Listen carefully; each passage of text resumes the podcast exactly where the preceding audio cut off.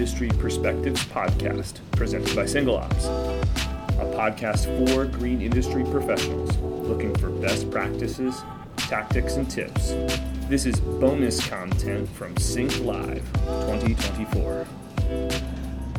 Welcome back to this short uh, bonus content from SYNKD Live in Atlanta 2024. I'm Jay Worth of Single Ops. I'm here with Briana Johnson of Dirty Marketing, who has been on the show before. Briana, how are you? I'm good. How are you? Doing really well. Uh, Briana, I just want to ask a quick question. I just want to be short, digestible content for our audience. What are two? What is one thing that landscapers should really embrace uh, green industry companies should embrace going into 2024 to be successful, and what is something that they should maybe avoid doing in order to really help grow their business this year? Yeah, so as far as something to embrace, I really think customer loyalty programs are mm. extremely valuable, um, and I, and I don't just mean for uh, you know the repeat service, you know landscape maintenance, lawn care.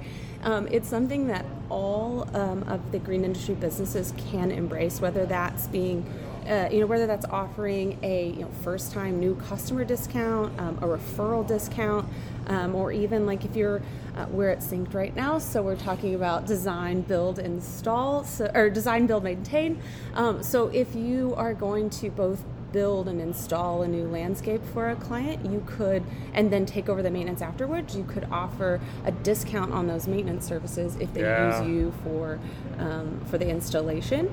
Um, yeah, so I think customer loyalty programs can be a little intimidating, but I think there's a, a tremendous amount of value, not just in um, bringing in um, new cu- new customers, but also retaining customers.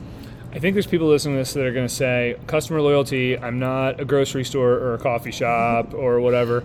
Um, how do you see that being something that is directly applicable? How can they implement something like this that's like a low barrier to entry, that's just really practical, like easy for them to set up and, and would probably pay dividends?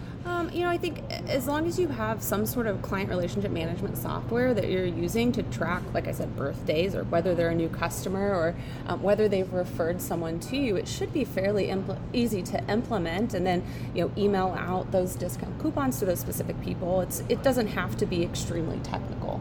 Yeah, I love that. And what's something that they need like, avoid for 2024 to really help their business get to the next level? Yeah, one of the things I'm seeing a lot is, um, you know, this, I don't know, I don't want to say maybe fear, but this just apprehension about um, implementing new marketing techniques because of, uh, you know, concerns about the legal impl- implications and, and, you know whether whether it's too technical to implement or you don't understand everything about a, a particular marketing tactic. Um, so, for example, um, email marketing and text automation are a big yeah, one. Yeah. There's a lot of regulations um, around that, and and uh, you know it can be uh, the potential fines and penalties yeah. can be a little bit scary. Um, but I think you know if you work with a good partner who understands those things, um, it doesn't have to. Uh, obviously, you don't have to get in a situation where um, you know you're going to be at risk for those types of penalties. Yeah. So the very first time I ever sent out an email campaign, I was trying to cold email a list that I had bought. Um, and I brand new in marketing. I didn't know anything about it. I loaded it into our email program, blasted an email out, and I started getting these emails. It was Mailchimp, emails from Mailchimp saying, uh, if we get a certain amount more people that report this as spam, you face these massive fines. And I thought, oh my gosh, I just killed my career. like I just started this job, I didn't know anything about it. I was trying to do the right thing.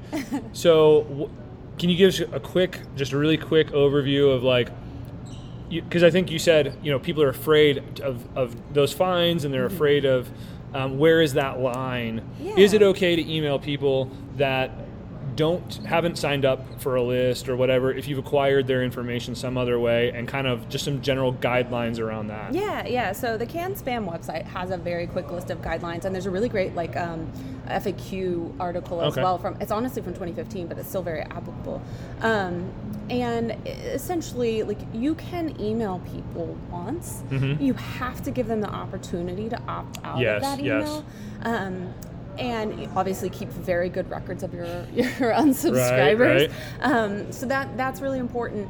Um, but you know, cold calling, knocking on doors, dropping off door hangers, all of those things, you know, are um, you know an initial contact, but you, you do want to give Yeah, them the yeah. opportunity to opt out if they're not interested in your services. And um, you know then there's regulations around uh, how you have to. Um, mention if it's an advertisement Yes, the yes, different type okay. of language that you have to use and information that you have to give um, but it's not i mean it's a it's a short list of maybe 12 or 15 things Yeah, it's not okay.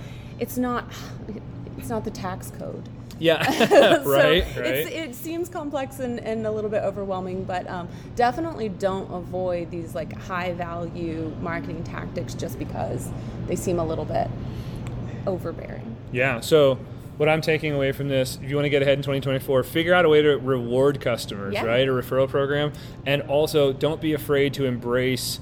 Um, some some tactics that maybe you're not as familiar with just because you don't have familiarity with them. Find somebody that can help you with it, or or do the research yourself because there there's really a high return. yes absolutely Great, Briana, thank you so much for your time today. I really appreciate it. you're welcome thanks jake